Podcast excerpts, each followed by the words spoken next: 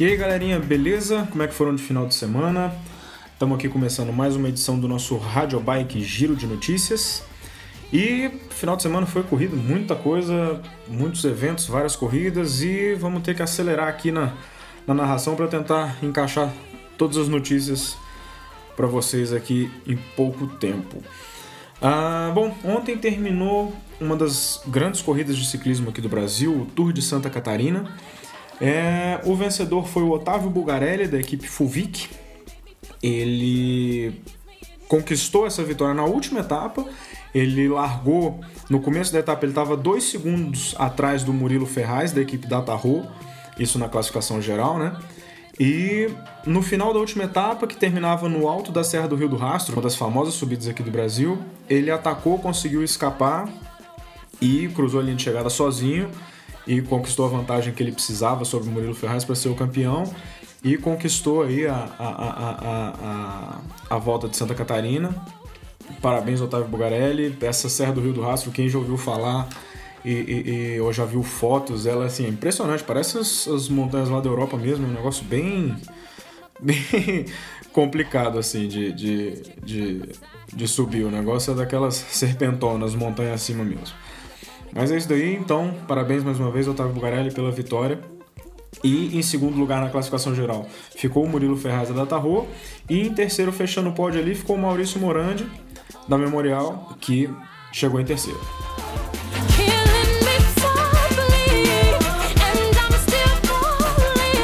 Ah, bom, saindo aqui do Brasil agora, indo lá para o exterior, o Tour da Turquia também está rolando. Já foram duas etapas da corrida, ela começou no domingo, foi a primeira etapa, hoje foi a segunda etapa. A primeira etapa terminou com o pelotão compacto, o Marcel Kittel da Argo Shimano venceu a, a, a, o sprint no pelotão. Vencendo o sprint no pelotão, ele assumiu a liderança geral. E no segundo dia, o pelotão estava caminhando para mais uma chegada compacta e aconteceu uma queda generalizadaça, assim, tipo, que espatifa, não sobra ninguém em pé no pelotão.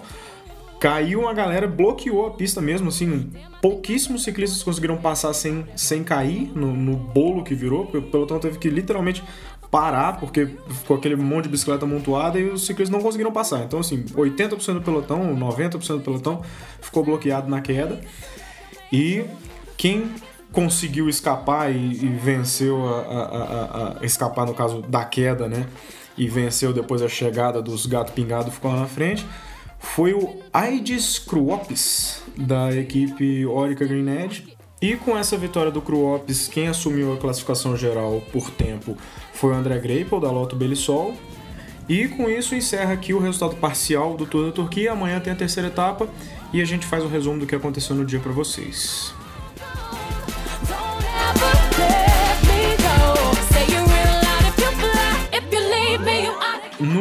Também aconteceu a Liège-Baston-Liège, que como eu tinha falado para vocês no último Radio Bike de sexta-feira, é a terceira corrida e a última das clássicas de Ardennes. E uma certa surpresa, quem ganhou foi o Dan Martin, da equipe Garmin Sharp, né? Ele conseguiu essa vitória porque o, o, o companheiro de equipe dele, Heider Regedal, que foi o vencedor do Giro de Itália de 2012, fez um trabalho de equipe fantástico. Ele atacou na penúltima subida do dia e conseguiu criar um grupo de fuga que foi o grupo que, que foi até o final e que o Daniel Martin desse grupo conseguiu atacar e ganhar. Então, assim, um trabalho de equipe muito bem feito da, da Garmin. E aí, nos últimos metros lá, o, o Martin atacou, conseguiu largar o, o Joaquim Rodrigues e o Alessandro Valverde para trás, que são caras difíceis de, de largar para trás, principalmente nessas chegadas duras. E o cara conseguiu, ganhou ali, com, chegou 3 segundos na frente do, do Joaquim Rodrigues e 9 na frente do Valverde. Então realmente o cara mandou bem, a equipe mandou bem. E então aí, venceram a Liège Baston Liège, que é uma das grandes provas do, do ciclismo mundial.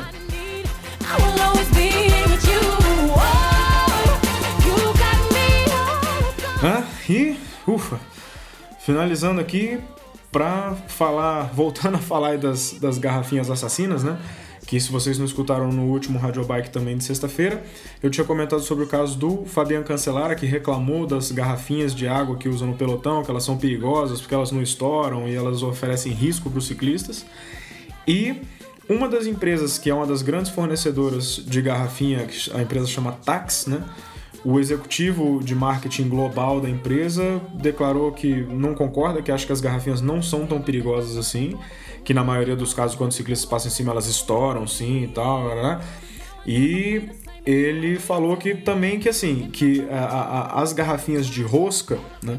Elas são importantes porque os ciclistas fazem questão, porque eles não gostam de garrafinha que fica vazando, aquela outra que só encaixa a tampa, ela pode estourar, cair é, energético em cima do cara, não sei o que tal.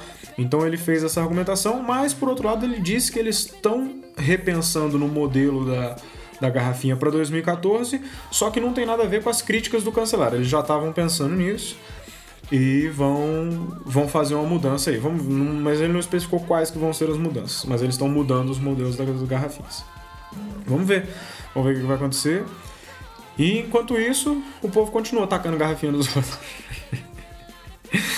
É, bom, pessoal, então é isso. Encerrando aqui mais uma edição do Radio Bike. Espero que vocês tenham gostado. Deixem sugestões.